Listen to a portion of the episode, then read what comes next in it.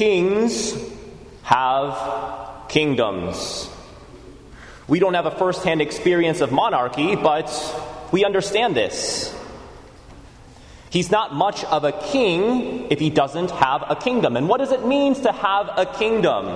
Well, doesn't a kingdom imply that there's order within the kingdom, that there's discipline, that there is obedience to the ruler?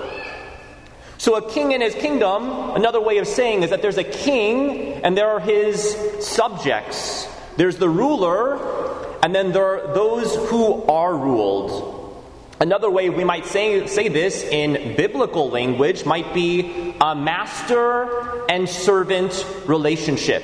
And what does a master and servant relationship imply? Again, discipline.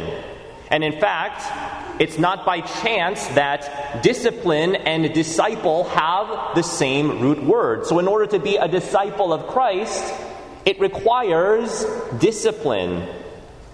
Now, in our culture as Americans, I think there's just like this visceral repugnance to hearing that, of any notion of being ruled, quote unquote, right?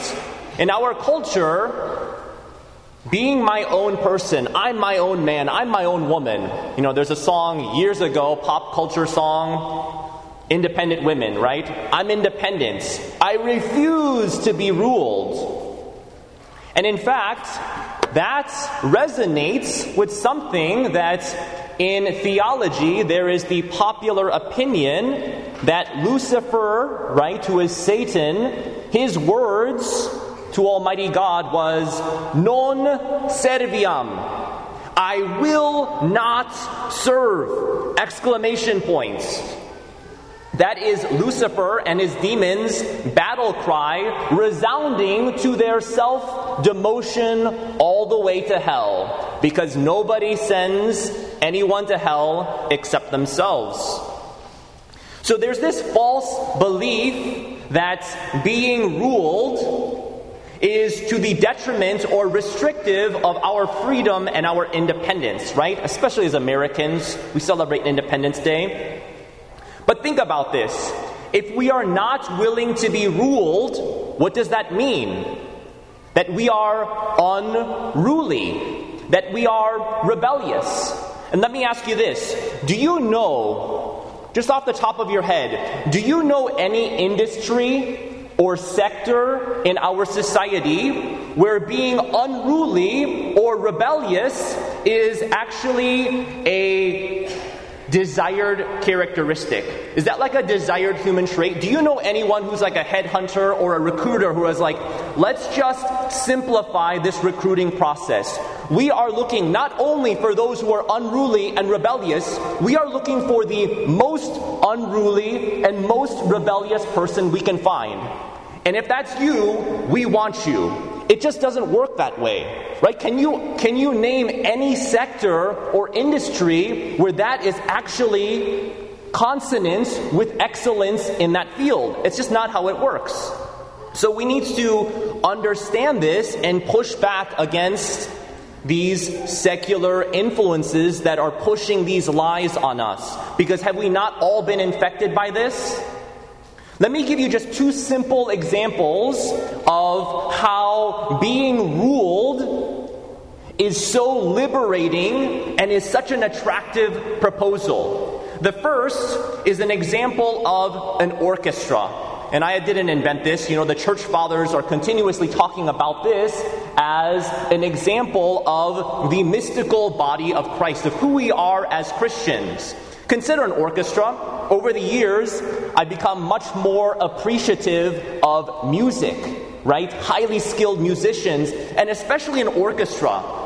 You know, if we just understand just a little bit of what it takes for highly skilled musicians who, in their own rights, can be doing these solo performances, and yet they are coming together for a greater cause to create something majestic and beautiful and they come together in unison, in synchronization. Now, what happens? What happens if each of these individual highly skilled musicians are like, you know what? This is cramping my style. I'm not getting the limelight that I deserve. I am just going to go rogue. I'm going to do my own thing, and I'm going to peel off of what everyone else does.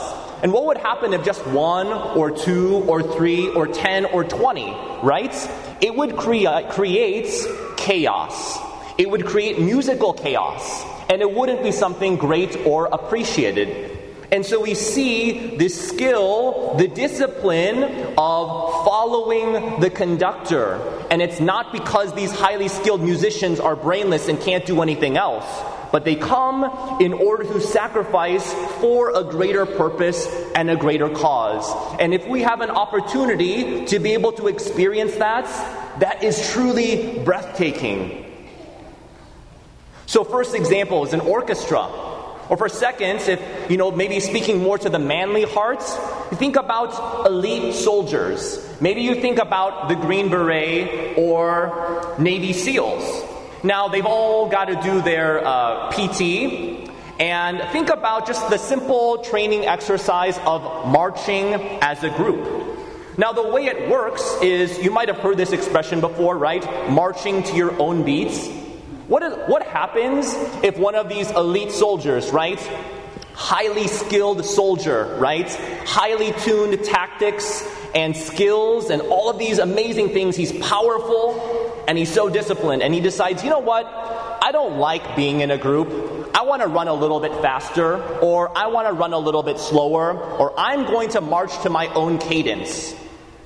It's going to create chaos, right? There's a reason why it requires a lot of training to actually be in unison with the whole group. Now, isn't it easier? Isn't it simply easier to do your own thing? But it requires much more skill and discipline and training and self restraint to be in unison with the group.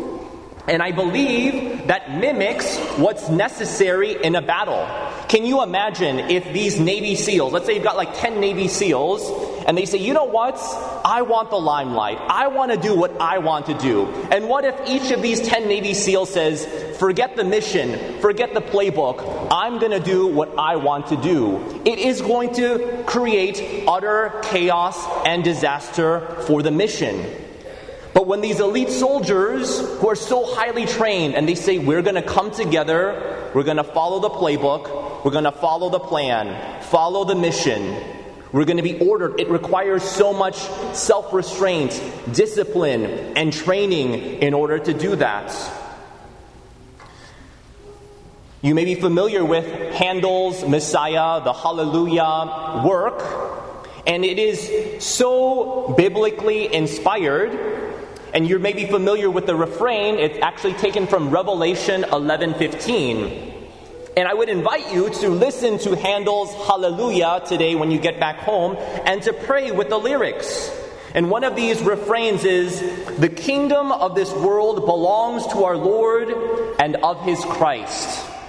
And then we hear that majestic and epic refrain that continues And he shall reign forever and ever. And he shall reign forever and ever. Brothers and sisters, we are all highly skilled musicians in the orchestra of Christ.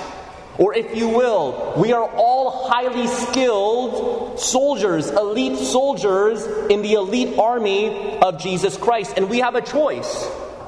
We can do what we want to do, and that's what the culture tells us to do. Be your own man. Do you. You be you. You do what you want to do. Or, I can serve Christ. I can choose to be ruled by Christ and receive the freedom and the attractive proposal of being part of a greater mission. Today, I would invite you to dialogue with our heart just for half a minute. Jesus, am I willing to be ruled by you today and forever?